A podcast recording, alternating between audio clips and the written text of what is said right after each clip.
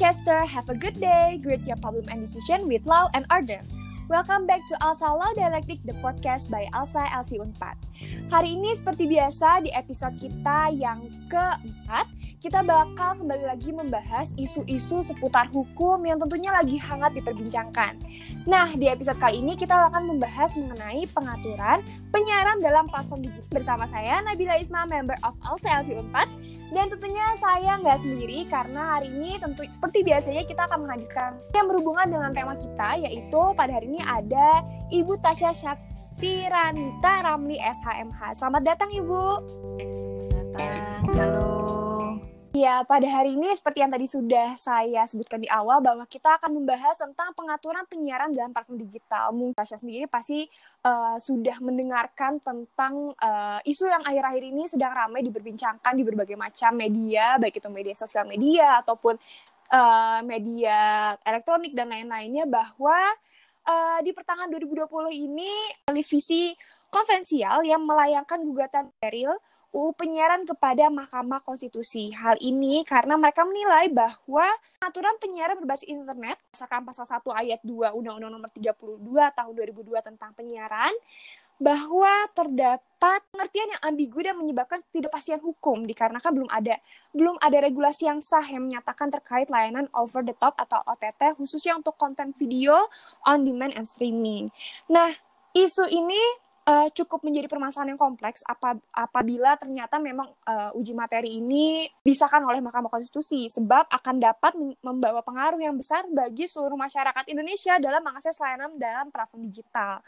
Nah, yang lebih uh, membuat isu ini menarik karena ternyata nggak sedikit loh yang uh, menyetujui, tapi juga nggak sedikit yang akhirnya merasa bahwa ah tidak perlu deh diadakan uji materi tentang UU penyiaran ini. Nah, kita akan bahas langsung terkait polemik yang terjadi ini, sebenarnya bagaimana sih pandangan Ibu Tasya mengenai perlindungan penyiaran yang diatur dalam Undang-Undang Nomor 32 Tahun 2002 tentang penyiaran ini? Apakah sebenarnya masih perlu nggak sih ada pembaharuan bahwa ada perlu ditambahkan tentang layanan OTT ini dan juga perlu ada turut diatur dalam Undang-Undang penyiaran ini? Dan selanjutnya mungkin kalau kita membahas misalkan si layanan OTT ini di uh, masukkan ke dalam uh, salah satu regulasi di dalam UU penyiaran, siapa sih yang seharusnya memiliki wewenang untuk melakukan pengawasan terkait penyiaran dilakukan melalui internet? Apakah efektif jika ternyata memang pada akhirnya KPI lah yang melakukan terhadap konten-konten platform digital yang sangat luas dan beragam sekali. Gimana nih menurut Ibu Tasya? Baik, terima kasih kepada Nabila dan teman-teman dari Alsa Unpad selamat pagi menjelang siang uh, untuk teman-teman podcaster semuanya. Uh, jadi uh, menurut saya kebetulan uh, saya juga sudah melakukan beberapa penelitian tentang pandangan dalam undang-undang penyiaran ini serta uh, kaitannya dengan layanan over the top. Nah, di mana memang kalau kita melihat layan layanan over the top ini merupakan adalah uh, suatu layanan yang menumpang numpangnya itu terhadap siapa? Terhadap infrastruktur opsel, yaitu operator seluler. Nah, di mana platform OTT ini sendiri sebetulnya dia uh, tidak berkedudukan di Indonesia kebanyakan, tapi dia ada di luar Indonesia. Nah, kalau kita melihat uh, pertama dari rezim Undang-Undang Penyiaran tahun eh, nomor 32 tahun 2002 memang tidak ada pengaturan secara khusus terkait layanan OTT ini. Dan itulah yang menjadi dasar gugatan yang saat ini sudah uh, menjadi trending untuk menjadi polemik baru. Nah, sebetulnya tidak hanya terkait dengan pengawasan saja. Yang menjadi permasalahan adalah yang paling menarik yaitu dari jumlah revenue-nya atau keuntungan. Nah, bisa kita lihat misalnya Salah satu hal yang kita gunakan semasa pandemi ini, sebelum masa pandemi kita bisa melakukan wawancara seperti ini langsung di studio TV misalnya, jika kita memang masih menggunakan TV konvensional. Atau saya bisa datang ke studio radio melakukan wawancara seperti ini. Tetapi dikarenakan adanya perubahan zaman, yang pertama kita hidup sudah ada pada zaman disrupsi. Disrupsi itu apa? Perubahan disrupsi itu. Perubahan dari era konvensional ke era digital. Nah, saya yakin Nabila dan teman-teman semua di sini adalah teman-teman yang non-migran. Nah, teman-teman yang non-migran itu apa? Ya, teman-teman yang memang terlahir uh, sudah pada eranya, era saat ini yang sudah memasuki era revolusi industri 4.0. Nah, mungkin untuk generasi X dan Y itu adalah generasi-generasi migran. Salah satunya adalah uh, masyarakat Indonesia yang secara umumnya lahir pada tahun uh, eh, 50 atau 60. Mereka mau tidak mau harus menyesuaikan dengan kondisi sekarang ini. Kalau Nabila dan teman-teman bisa dibilang generasi-generasi milenial. Kalau mungkin yang sebelumnya yang migran, sorry to say generasi kolonial di mana mereka memang harus menyesuaikan dengan Eh, keberagaman-keberagaman tujuan teknologi sekarang ini, di mana teknologi informasi ini itu dengan adanya konvergensi perubahan kita maju terus ke depan. Sebagaimana uh, pengertian hukum menurut Profesor Mohtar Kusumah Atmaja itu mengatakan bahwa hukum itu merupakan keseluruhan asas, kaidah, lembaga dan proses dan dia hidup berkembang dengan masyarakat. Nah, setelah itu kita bisa melihat hukum itu berkembang dengan masyarakat dan artinya dia adalah rekayasa sosial. Law as a tool of social engineering. Terus berubah mengikuti perubahan waktu. Nah, di situlah yang dinamakan dengan uh, teori progresif, di mana dengan adanya polemik pada undang-undang penyiaran ini terkait dengan layanan over the top, ini merupakan salah satu bukti bahwa hukum itu uh, berlandaskan pada teori progresif itu, yang artinya hukum itu tidak diam tapi dia berjalan dan terus maju ke depan. Kenapa saya bicara bahwa ini yang merupakan salah satu permasalahan yang menariknya adalah revenue atau keuntungan? Saat ini kita menggunakan platform Anchor FM. Eh, kita kuliah melalui platform Zoom Meeting. Kita kuliah memakai Google Meets. Gmeets yang kita pakai, platform Zoom yang kita pakai, WhatsApp yang teman-teman pakai itu merupakan salah satu produk-produk dari layanan over the top. Nah, tetapi mereka itu layanannya menumpang dan mereka pun uh, tidak memiliki kedudukan di negara Indonesia. Ada di luar, tapi mereka menumpang pada operator seluler yang ada di Indonesia. Nah, yang memiliki keuntungan yang jauh lebih tinggi itu siapa? Oh, ternyata platform tersebut sekarang tahun 2020, teman-teman ada pada generasi milenial, siapa yang masih menggunakan phone berbasis pada uh, pulsa? Semua sudah beralih kepada data. Sekarang teman-teman juga siapa yang masih melakukan uh, layanan SMS? Mungkin saya rasa sebagian besar dan bahkan umumnya sekarang sudah melakukan pengiriman pesan dan kontak komunikasi melalui platform WhatsApp di sinilah yang memang menjadi permasalahan yang menarik yang tadi saya bilang bahwa keuntungan dari uh, yang dimiliki oleh layanan atau platform over the top itu jauh lebih tinggi daripada operator seluler. Di Indonesia banyak sekali nih operator seluler. Jadi mereka juga mungkin um, ada sedikit kerugian atau mengeluh dengan adanya kemajuan perkembangan zaman saat ini. Nah, yang bisa mengalahkan industri penyiaran saat ini yaitu seperti tadi. Nah, itu semua terjadi karena perkembangan teknologi informasi yang semakin cepat sehingga kita mau tidak mau harus menyesuaikan. Kalau tidak menyesuaikan, seperti tadi, akan tertinggal. Mau tidak mau generasi kolonial harus migran. Sebagai contoh yang kita lakukan yaitu melalui podcast ini yang sebelumnya biasanya kalau misalkan saya lakukan uh, saya diminta untuk diwawancara dalam sebuah radio dan saya diminta untuk datang ke tempat. Setelah itu kita recording ataupun kita juga bisa live. Nah, seperti itu. Nah, yang selanjutnya kait dengan pertanyaan Nabila juga, apakah penyiaran masih perlu pembaharuan atau tidak? Saya berpandangan bahwa politik hukum undang-undang penyiaran ini sudah berumur hampir uh, dua dasawarsa. Ini memang uh, perlu uh, diperbaharui. Materi muatannya juga disesuaikan dengan kebutuhan hukum saat ini. Seperti yang tadi saya bilang bahwa ini adalah progresif ya. Dia bergerak secara terus-menerus. Misalnya, focusing kita adalah pembahasan di Undang-Undang Penyiaran yang sejak lama di antaranya tentang uh, digitalisasi penyiaran televisi, uh, penguatan LPP TVRI dan RRI, kewenangan atributifnya, uh, penguatan organisasi dari KPI itu sendiri seperti apa, PNBP, PNBP ini juga saya rasa penting nih ya untuk perpajakan dan PNBP. Gross revenue uh, itu merupakan salah satu yang memang sekarang jadi permasalahan menarik. Simplifikasi klasifikasi perizinan jasa penyiaran berdasarkan referensi-referensi internasional seperti apa juga itu menjadi salah satu yang harus kita lihat.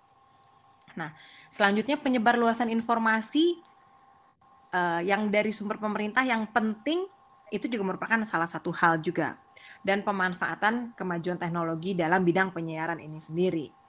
Nah, selanjutnya ada juga penyediaan akses, penyelenggaraan uh, penyiaran. Nah, itu seperti itu.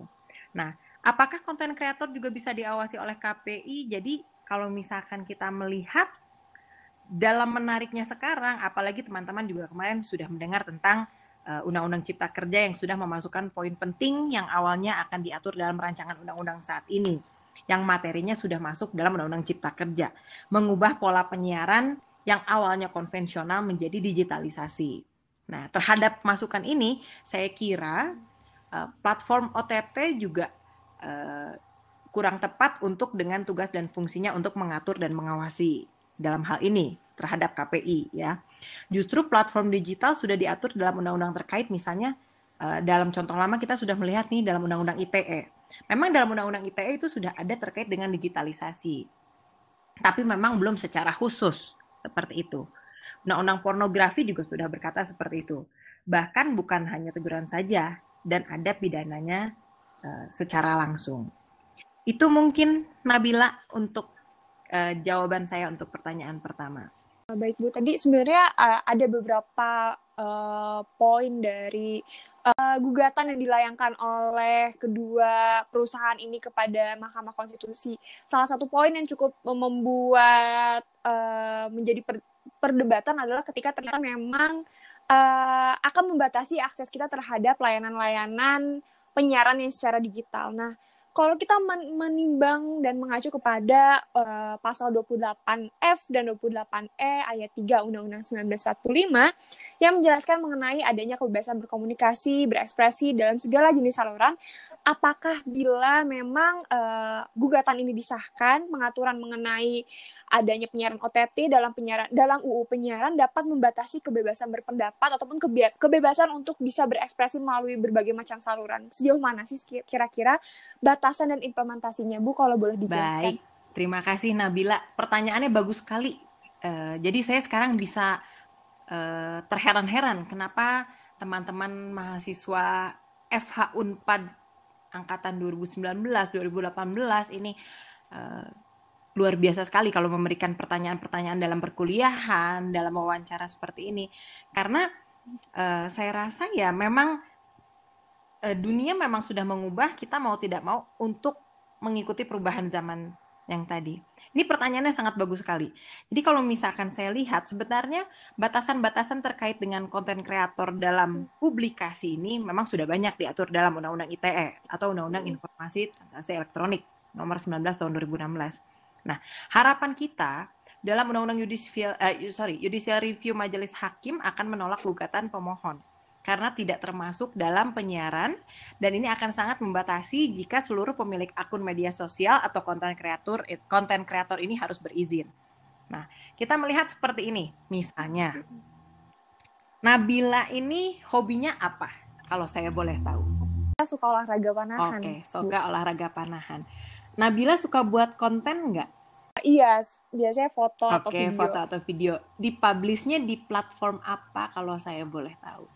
Biasanya saya pakai Instagram sih yang banyak dipakai sama anak-anak okay, sekarang. Iya, uh, itu adalah salah satu platform favorit saya juga ya, karena itu adalah hal yang paling mudah dan itu digemari mulai dari yeah. anak TK, anak SD, sampai dengan generasi-generasi X dan Y.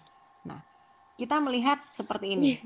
Uh, Nabila misalnya bernyanyi atau uh, Nabila dancing melalui Instagram Live. Nah, setelah itu hmm. dengan adanya polemik undang-undang penyiaran kemarin, misalnya Nabila ada peraturan baru nih yang menyatakan bahwa Nabila tidak boleh lagi untuk melakukan uh, pembuatan konten atau ada batasan-batasan tertentu sehingga kita tidak bisa lagi membuat konten secara live melalui platform. Harus misalnya ada izin tertentu atau misalnya kita harus memiliki dulu uh, salah satu hal penting untuk bisa menjadi uh, artis terkenal. Nah, kan sekarang itu sudah berubah pada saat kita ingin menjadi orang terkenal, uh, kita tidak perlu capek-capek. Dulu kalau saya ingin menjadi orang terkenal, kebetulan dulu juga saya salah satu, saya ikutan modeling juga untuk uh, acara-acara TV. Dulu saat saya kecil, pada saat saya harus seperti itu masuk TV, saya harus masuk gen istilahnya. Kita harus dulu latihan-latihan hmm, di sekolah modeling Betul tidak? Agency seperti itu. Tapi iya. sekarang iya, yeah. Nabila agency agency ya. kan harus ikut agency dengan diajarin seperti ini, jalannya seperti yeah. ini, cara bicaranya seperti ini. Nah, penyelenggaraan penyiaran ini diatur secara rigid dan kalau sekarang kita balik, masa sih Nabila dalam membuat konten Nabila harus izin dulu. Misalnya Nabila lagi senang nyanyi, nyanyiin lagu-lagunya Coldplay mau bikin ah pakai Instagram live masa sih Nabila harus izin dulu dan gak boleh kita bikin live secara langsung. Misalnya Nabila punya kemahiran dalam bermain piano. Kita suka nih main piano sambil bernyanyi. Nanti dibatasi, tidak boleh seperti itu. Nah, pasti kan kalau generasi milenial pasti akan suka karena merasa dibatasi kegiatannya.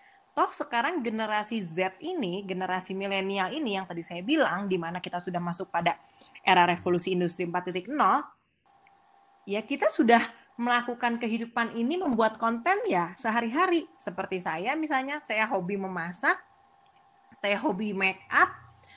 Pada saat saya mau bikin tutorial make up, kapan pun kita bisa.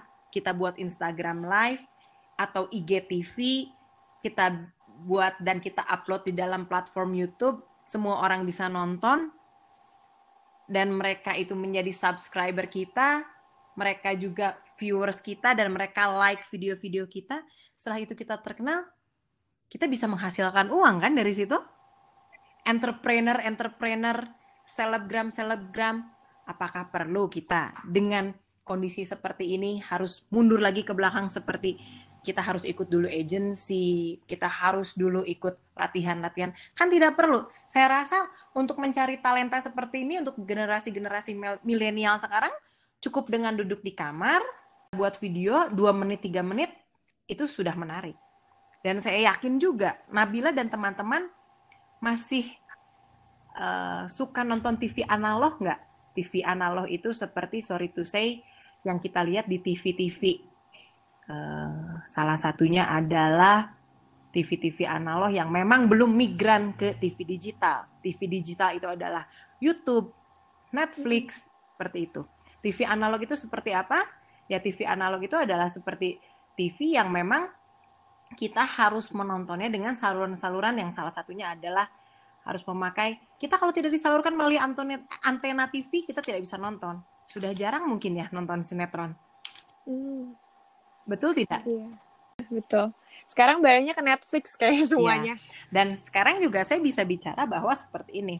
Uh, kebetulan uh, saya punya anak masih kecil dan SD pada saat pagi ini saya bilang hari ini saya mau recording untuk buat podcast. Dan dia jawab wow it's amazing katanya gitu. You are not old people. Dia bilang gitu sama saya. Artinya dia dia tahu bahwa uh, dia kelas 3 SD tapi dia tahu podcast itu apa karena dia bilang hampir setiap hari dia mendengarkan lagu dari Spotify seperti itu jadi hmm. kita bisa menghasilkan layanan sendiri dan tidak terjadwal. Kapan pun Nabila mau bikin konten, Nabila bebas. Kapan pun kita mau menjadi terkenal, buat konten semenarik mungkin. Kita bikin konten belum mandi aja, bikin konten sambil makan apa, review makanan, dan orang suka, banyak viewersnya, kita bisa jadi terkenal. Padahal itu durasinya hanya 2 atau 3 menit. Tapi kalau kita lihat TV analog dengan kontennya selama dua jam, mungkin anak generasi milenial sekarang cukup bosen ya kalau misalkan mereka tidak migran atau migrasi kepada era revolusi industri ini.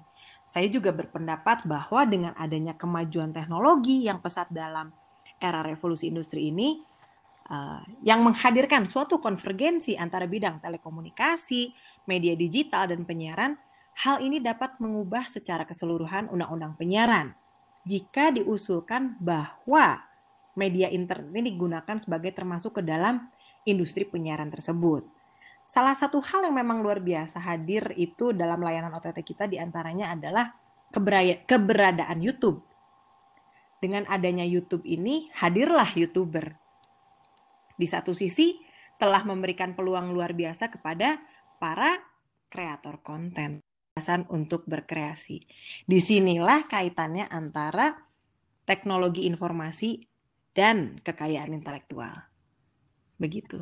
Memang pada dasarnya di masa sekarang ini ya anak-anak muda zaman maksudnya anak-anak muda uh, tidak bisa dipisahkan dengan yang namanya platform digital untuk baik itu untuk mengembangkan diri mereka, untuk berkomunikasi, untuk berekspresi ya semuanya sekarang menggunakan apa itu yang uh, menggunakan berbagai macam platform digital ya Bu. Berarti memang tidak bisa dipisahkan dan tadi juga mungkin Ibu bilang bahwa uh, poin yang menjadi gugatan ini tidak bisa tidak boleh disetujui tapi memang pada akhirnya uh, peraturan mengenai OTT ini tetap harus ada di dalam undang-undang yang baru gitu mungkin ya Bu. Jadi uh, sejauh ini uh, memang sekarang itu kita uh, sedang membuat RPP NSPK. Nah rencananya memang uh, pengaturan layanan OTT ini akan dimaksudkan dan diatur secara khusus melalui RPP NSPK tersebut. Ini ada di bawah langsung oleh uh, Kementerian Komunikasi dan Informatika. Jadi uh, dikarenakan kita sudah memasuki era digital ini, jadi memang kita harus ada pengaturan secara khusus, di mana uh, yang kita harapkan itu adalah kerjasama ya Nabila ya, kerjasama antara siapa sih? Kerjasama antara pemangku uh, platform digital dengan kita masyarakat secara umum, hmm. agar ada pengaturan atau diatur secara berbeda. Pemisahan-pemisahannya seperti apa, perizinannya seperti apa, dan kerjasamanya seperti apa. Mungkin itu Nabila untuk hmm. uh, jawaban saya di pertanyaan kedua. Yeah. Uh, tadi juga sebenarnya sempat disinggung sama Bu Tasya di pertanyaan pertama bahwa memang uh, yang salah satu dari OTT ini adalah yang jadi tantangannya karena memang uh, jadinya lintas negara gitu. Kadang mungkin disiarkannya di luar, tapi kita nonton dari uh, Indonesia, tapi ya akhirnya ada ada ada harus melewati uh, hubungan yang lintas negara. Nah, uh, memang ada sebuah tindakan yang harus dilakukan terhadap pembuat konten sosial media yang melintasi batas negara. Sebenarnya dasar hukum manakah yang akan menjadi acuan untuk menindak penyiaran konten siaran seperti itu? Apakah memang menggunakan Indonesia, hukum yang hukum positif yang berlaku Indonesia, atau mungkin uh, menggunakan prinsip-prinsip hukum internasional, atau mungkin uh, prinsip hukum yang uh, yang dianut oleh negara yang menyiarkan uh, penyiaran tersebut atau emang apakah memang semua subjek akan terjangkau dalam hukum Indonesia bila memang uh, membahas mengenai uh, eh, OTT yang uh, layanan OTT yang memang lintas negara. Baik. Nabila bagus sekali pertanyaannya, menarik dan ini juga bagus untuk dikaji menjadi judul tugas akhir loh sepertinya ini. ini update sekali ini pertanyaannya. Bagus. Jadi gini, semua perusahaan penyedia layanan over the top tidak berkedudukan di Indonesia. Tapi mereka itu berkedudukan di luar Indonesia. Seperti yang tadi saya bilang, perusahaan penyedia layanan over the top itu dia adalah layanan yang menumpang. Menumpang kepada siapa? Menumpangnya kepada Opsel, operator seluler di Indonesia. Sehingga yang mendapat keuntungan atau revenue lebih besar adalah operator seluler, tetapi yang mendapat kerugian yang ditumpanginya adalah opsel kita, operator seluler. Sehingga mereka tinggal pada layanan telepon berdasarkan pulsa dan SMS berdasarkan pulsa. Kita semua sudah beralih ke data, seperti yang tadi saya sudah sampaikan di jawaban nomor satu. Nah, berkaitan dengan kedudukan hukum mana yang akan dipakai. Nah, kita melihat dari segi, segi hukum perdata internasional. Hmm. Kenapa saya mengatakan ini merupakan suatu bagian hukum perdata internasional? Nah, setiap perusahaan itu kan dia adalah suatu perusahaan besar. Nah, asas-asas yang memang berkaitan antara hukum perdata internasional terkait dengan layanan over the top ini ada beberapa. Yang pertama, jika kita lihat kewarganegaraan atau domisili pemegang saham. Yang dimaksud dengan ini adalah status badan hukumnya ditentukan berdasarkan hukum dari tempat di mana mayoritas pemegang sahamnya.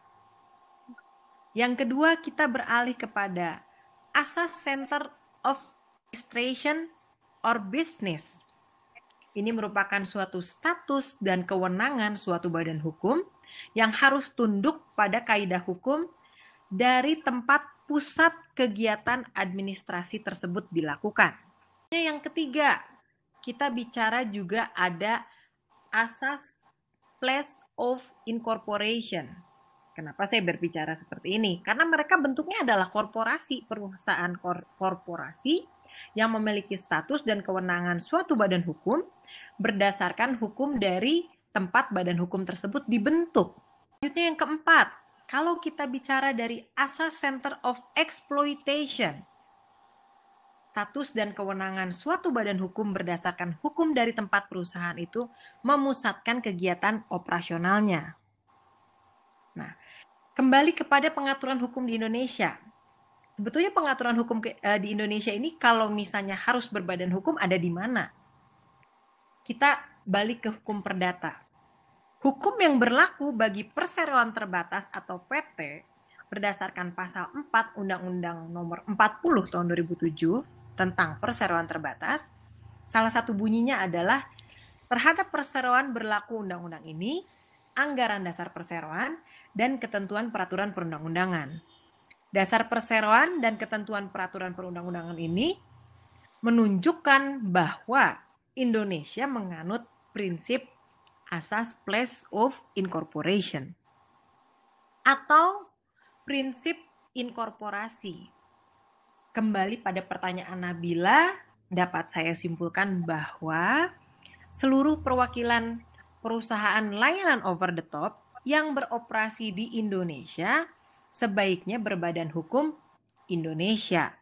Sehingga status personilnya, status personil ini kita lihat dari hukum perdata internasional maka harus tunduk pada hukum Indonesia. Kenapa seperti itu?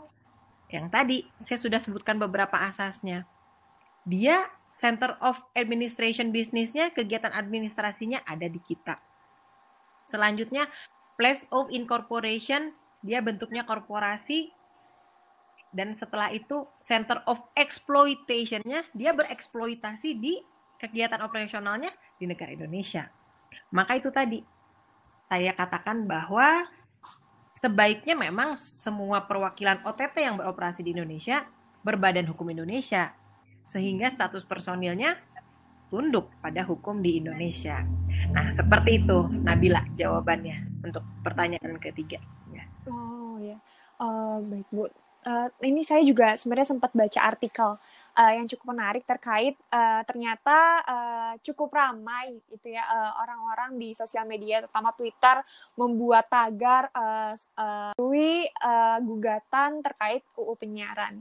Salah satu yang menjadi pertimbangannya adalah karena layanan-layanan platform-platform digital ini terkadang memuat konten-konten yang ternyata mengandung unsur sara, pornografi yang dianggap dapat merusak uh, karakter bangsa gitu menurut uh, sendiri, apakah sebenarnya perlu Indonesia ini membuat batasan-batasan terkait bagaimana konten-konten yang boleh masuk ke Indonesia, bagaimana akhirnya uh, ada pembatasan-pembatasan mengenai seperti apa yang dapat dikonsumsi oleh masyarakat Indonesia? Apalagi kalau kita mengingatkan sebenarnya sudah tadi Bu Tasya bilang juga sudah sebenarnya sudah diatur oleh UU ITE terkait apa yang boleh disiarkan di media sosial apa yang tidak boleh dan segala macamnya. Kira-kira perlu nggak sih Bu dibuat sebuah regulasi dalam UU penyiaran yang baru mungkin nanti terkait bagaimana batasan-batasan terkait konten yang konten digital ataupun OTT yang nanti masuk ke Indonesia ini.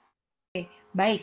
Uh, jadi memang yang menjadi uh, beberapa hal yang sangat hangat pada uh, polemik undang-undang penyiaran ini dan yang uh, sekarang menjadi trending topik yaitu didasarkan dengan adanya uh, tadi gugatan tersebut. Nah, kalau misalnya pertanyaan Nabila sebetulnya uh, diperlukan nggak sih ada pengaturan secara khusus pada konten-konten yang memuat tentang uh, sara seperti itu, ya?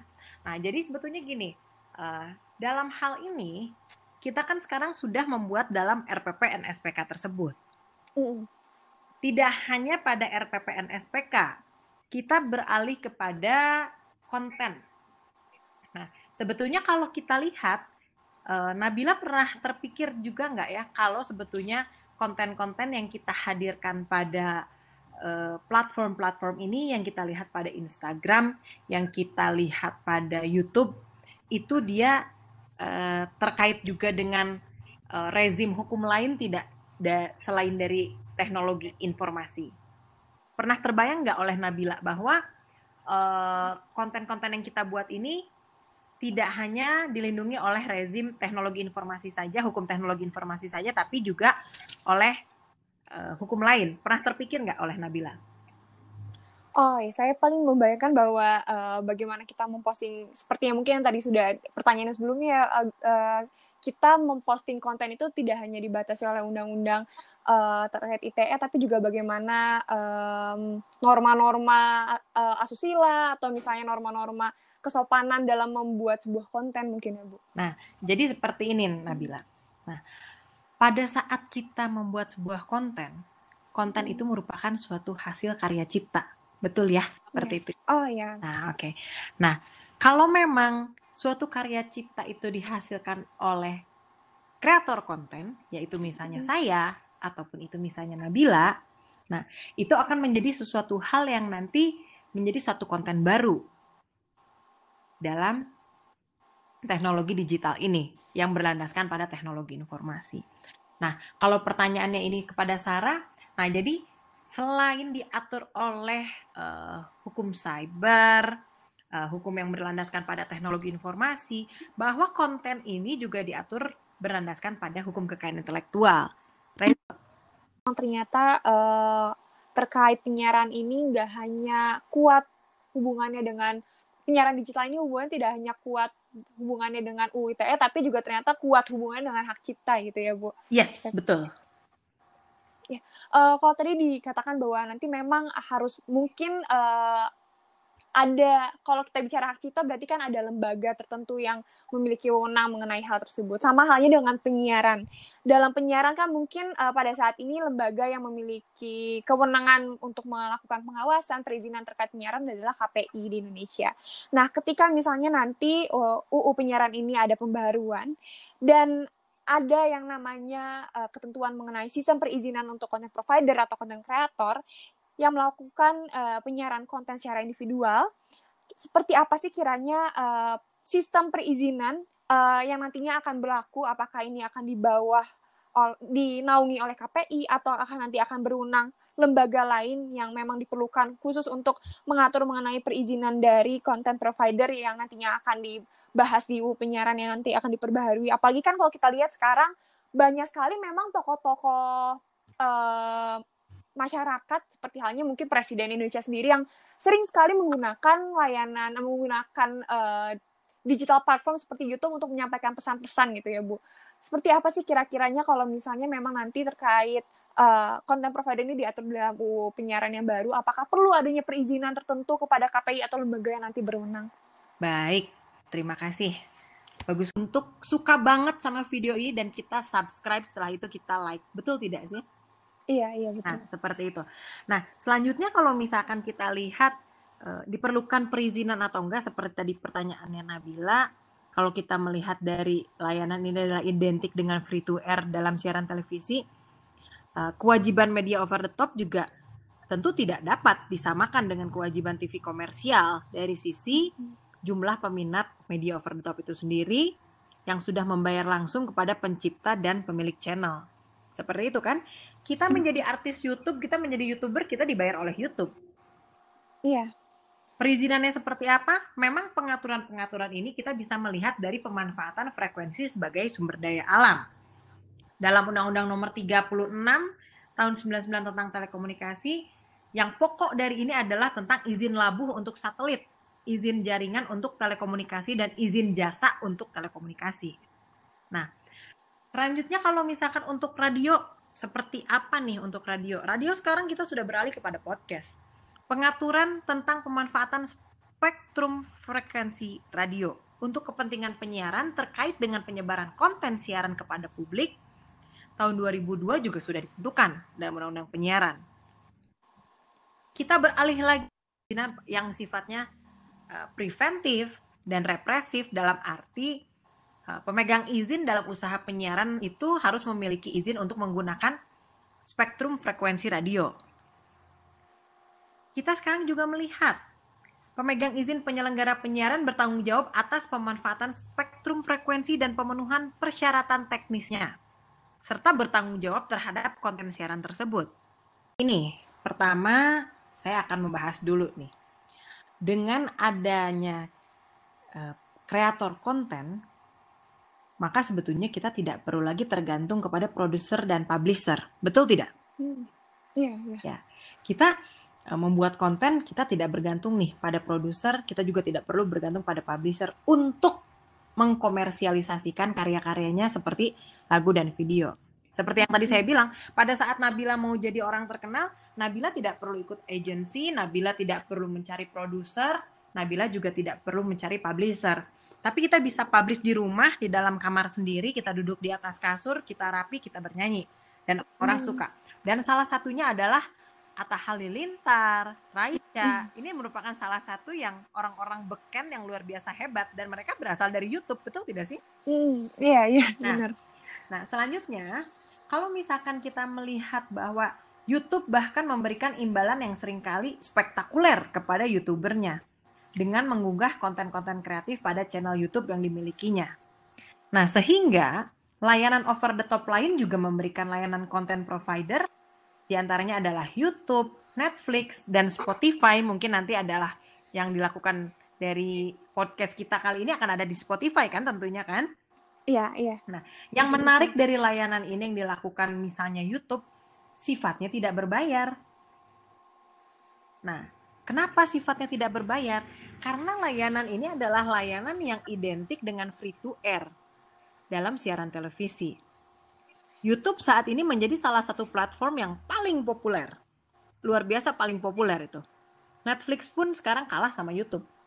Iya. Nah, pada saat kita mau menonton Netflix, kita nonton film satu jam atau dua jam paling lama. Tapi pada saat kita e, dikabari oleh teman, ini buka link YouTube-nya ini ada video lucu banget, hanya durasi dua menit, kita bisa hukum hak cipta. Hak cipta. Iya. Nah, seperti itu. Betul. Jadi dalam hukum hak cipta juga di situ kan sudah disebutkan dalam undang-undang hak cipta bahwa undang-undang hak cipta itu tidak boleh melanggar salah satunya yang tadi Nabila sampaikan tidak boleh melanggar sara seperti itu. Nah, jadi kalau memang diatur harus juga kita melihat bahwa batasan-batasan apa yang diatur dan batasan-batasan apa yang tidak perlu diatur. Jadi dalam RPP dan SPK ini uh, ke depannya itu akan menjadi uh, salah satu hal kaitannya dengan uh, kaitan dari konten-konten digital dalam sebuah uh, platform ini yang memang sekarang sedang berkembang dunia uh, teknologi digital. Hmm. Jadi nanti kalau misalkan kita lihat kalau sekarang kita menganalisis pasti kita akan uh, mulai bingung nih. Kita membuat konten dalam dunia digital, kita membuat konten dalam dunia platform. Setelah itu kita hasilkan, kita lihat dulu dalam undang-undang ITE sudah disampaikan belum. Dalam undang-undang ITE itu sendiri pun disampaikan juga bahwa konten-konten digital itu tidak boleh memuat sara. Undang-undang hmm. sudah disebutkan. Tetapi khusus dalam bentuk dan hasil karya kontennya, karena konten itu merupakan suatu uh, hal yang memang menjadi pengaruh ke dalam sektor teknologi informasi, yaitu memang adanya regulasi dalam bidang penyiaran. Nah, artinya kalau misalkan kita kembali kepada perizinan yang tadi dan pengawasan yang Nabila tadi uh, simpulkan, uh, kita kembali kepada uh, istilah umbrella legislation, payung hukum. Hmm. Dalam kepentingan digitalisasi seperti ini, uh, digitalisasi nasional tentunya ya, ataupun global, undang-undang ini memang uh, menjadi suatu regulasi yang progresif dan banyak manfaat terhadap industri telekomunikasi.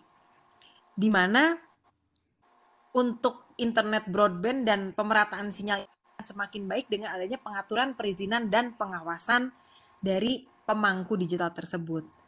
Karena dengan adanya ini masyarakat akan semakin mudah untuk uh, mengakses internet. Masyarakat juga akan semakin mudah untuk merespon dan cerdas bertelekomunikasi untuk memanfaatkan ruang digital nasional sejalan dengan revolusi industri 4.0. Nah, kenapa kita harus cerdas bertelekomunikasi? Karena pada saat kita melakukan satu platform digital, di mana itu sekarang sudah menggunakan digital ID atau digital identity, itu kita bisa melihat uh, semuanya sudah berubah dan kembali mengatur kepada manfaatan frekuensi inilah yang menjadikan jaringan telekomunikasi dan usaha infrastruktur telekomunikasi terbatas hanya pada penggunaan spektrum frekuensi radio. Kembali kepada layanan OTT dalam Undang-Undang Telekomunikasi Nomor 36 Tahun 99 terkait dengan konten dapat dipersyaratkan pengawasannya dilakukan oleh pemegang izin pemanfaatan frekuensi baik terhadap penyelenggara jaringan yaitu OPSEL atau infrastruktur dari operator seluler maupun jasa telekomunikasinya.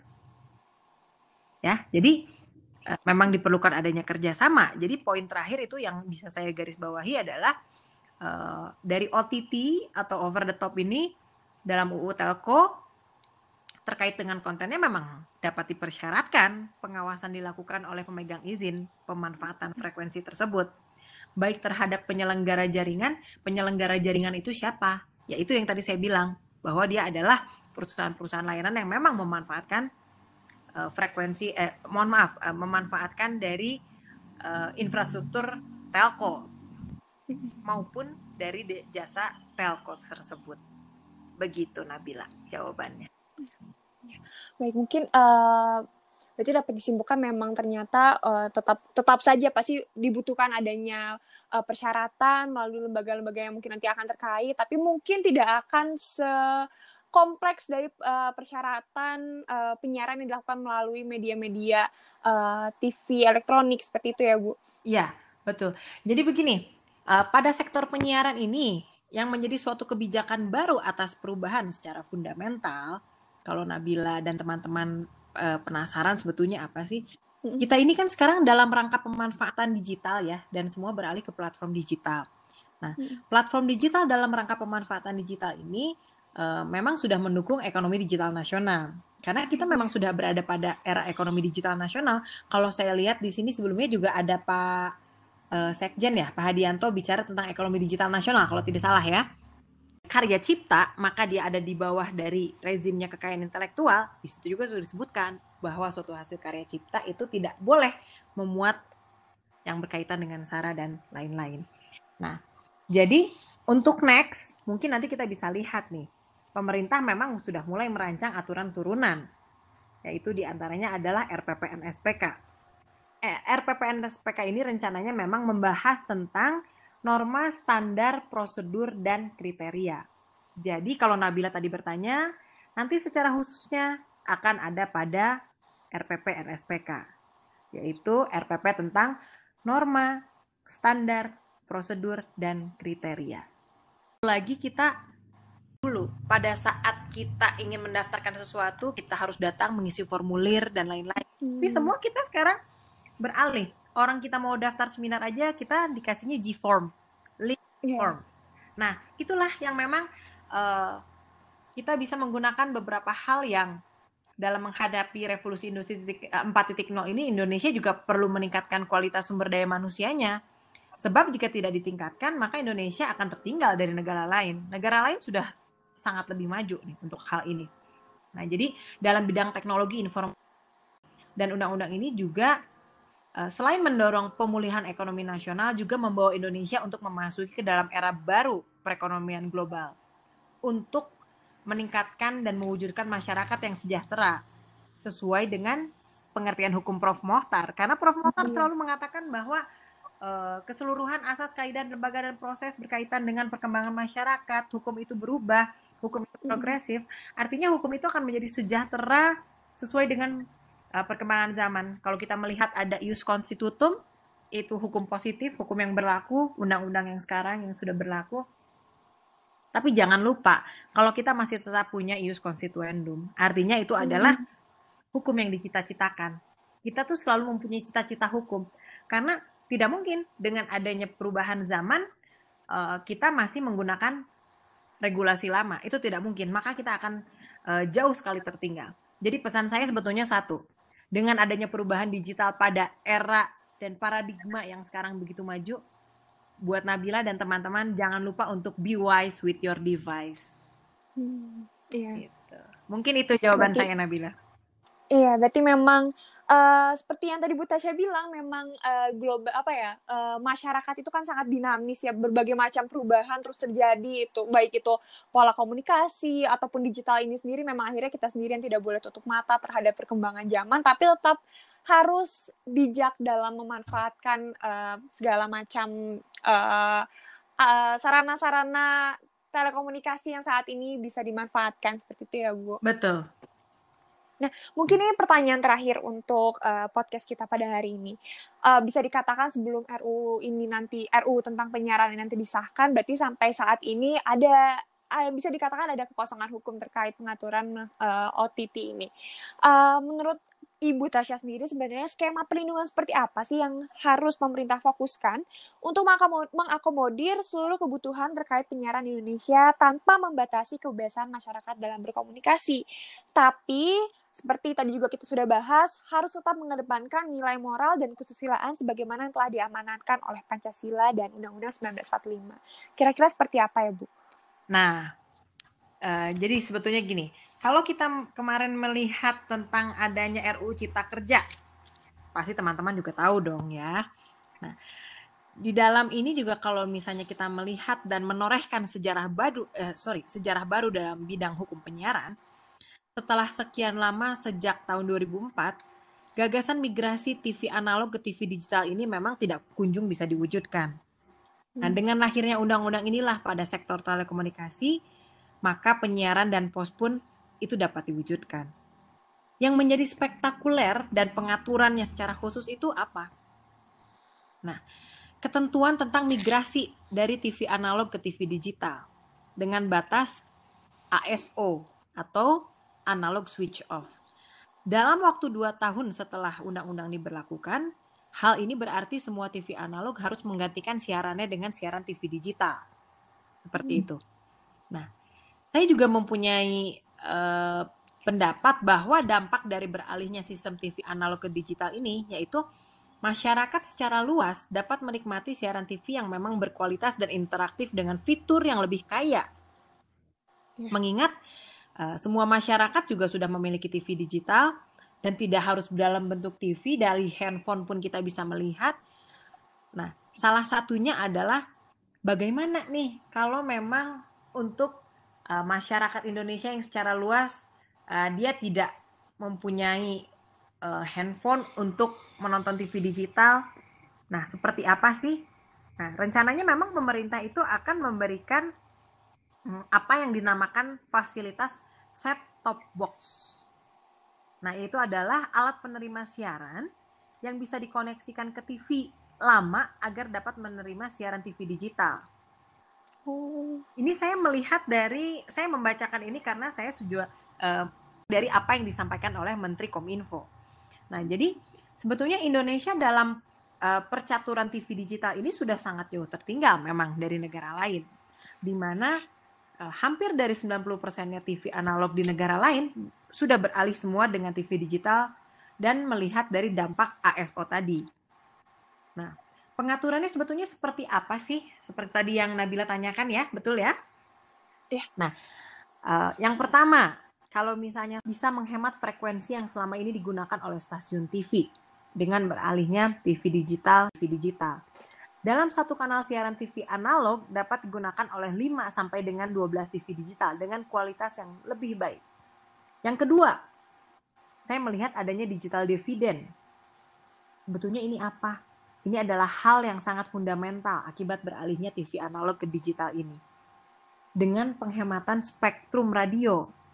Nah, ini adalah uh, akibat dari adanya ASO ini. Jadi kita mendapat melakukan penghematan frekuensi dan dapat digunakan oleh infrastruktur telekomunikasi dalam bidang pendidikan, kesehatan, pertahanan keamanan, kebencanaan seperti saat ini, dan kepentingan telekomunikasi lainnya. Nah, kita kembali kepada pengaturan seperti apa sih sebetulnya yang cocok? Sebetulnya tadi saya sudah sampaikan sedikit. Jadi, uh, sektor penyiaran ini merupakan suatu kebijakan baru secara fundamental. Nah, kebijakan barunya itu seperti apa? Karena dalam rangka pemanfaatan digital, kita harus mendukung perekonomian digital nasional. Kalau dulu dikatakan kita harus mendukung perekonomian nasional saja. Tapi sekarang kita bukan hanya perekonomian eh, perekonomian nasional saja, tapi kita harus mendukung ekonomi digital nasional dan global. Yang menjadi pengaruh adalah salah satunya sektor TI, teknologi informasi dengan adanya regulasi dalam bidang penyiaran. Nah, makanya kembali kepada uh, kebijakan, pengawasan, uh, perizinan dan hal baru apa yang sebetulnya perlu kita atur yaitu kita harus kembali kepada umbrella legislation atau payung hukum karena kepentingan digitalisasi ini baik untuk nasional maupun untuk global memiliki banyak manfaat ke dalam industri telekomunikasi tentunya dan penyiaran secara nasional. Nah, jadi eh, dengan adanya beberapa kebijakan pemerintah di dalam sektor telekomunikasi memberikan perlindungan secara sosial yang menjadikan bahwa informasi merupakan sebuah komoditi yang memiliki nilai ekonomi yang tinggi dan dapat mengatur kegiatan secara virtual. Dengan ini, maka hadirlah apa yang dinamakan dengan virtual jurisdiction dan ruang kedaulatan digital. Itu. Itu mungkin jawaban saya Nabila, silakan. Ya, Bu Tasya ini uh, sebenarnya diskusi yang sangat menarik ya, banyak poin yang bisa digarisbawahi bahwa ternyata memang uh, seperti yang tadi Bu Tasya sudah bilang, perkembangan zaman saat ini tidak bisa uh, kita tolak gitu ya. Kita yang harus bisa menyesuaikan bagaimana ada perkembangan zaman, apalagi uh, di sektor-sektor teknologi informasi seperti yang tadi salah satunya adalah contohnya dalam bidang penyiaran. Banyak pembaharuan-pembaharuan baru dalam bidang penyiaran yang tentunya bisa menguntungkan kita sendiri sebagai masyarakat Indonesia untuk mengakses informasi dan bukan hanya untuk kita sendiri tapi juga untuk perekonomian digital nasional. Tinggal bagaimana caranya uh, jangan sampai regulasi-regulasi yang uh, regulasi-regulasi nanti membatasi uh, bisa mendapatkan informasi seluas-luasnya untuk bisa mengakses informasi dan uh, bisa berkomunikasi seluas-luasnya. Seperti itu ya mungkin Bu Tasya yang bisa saya simpulkan dari diskusi hari ini. Betul sekali. Terima kasih banyak Ibu Tasya atas kehadirannya di podcast kita di episode keempat podcast kita terkait pengaturan penyiaran dan platform digital. Diskusi yang sangat menarik dan pastinya uh, menjadi uh, pengetahuan baru untuk kita terkait uh, regulasi mengenai penyiaran tersebut. Terima kasih sekali lagi kepada Ibu Dr. Tasya Safiranita Ramli SMH yang telah hadir dalam podcast kita pada hari ini. Uh, mungkin saya cukupkan untuk podcast kita pada hari ini. Terima kasih untuk teman-teman podcaster yang sudah mendengarkan podcast Asalau Dialektik The Podcast by Alsa Elsi Unpad. Sampai bertemu di episode podcast selanjutnya. Jangan lupa terus dengerin podcast Alsa Law Dialektik The Podcast by Alsa Elsi Unpad. Saya Nabila Isma pamit undur diri. Terima kasih. Assalamualaikum warahmatullahi wabarakatuh. Dan selamat berakhir pekan. Terima kasih.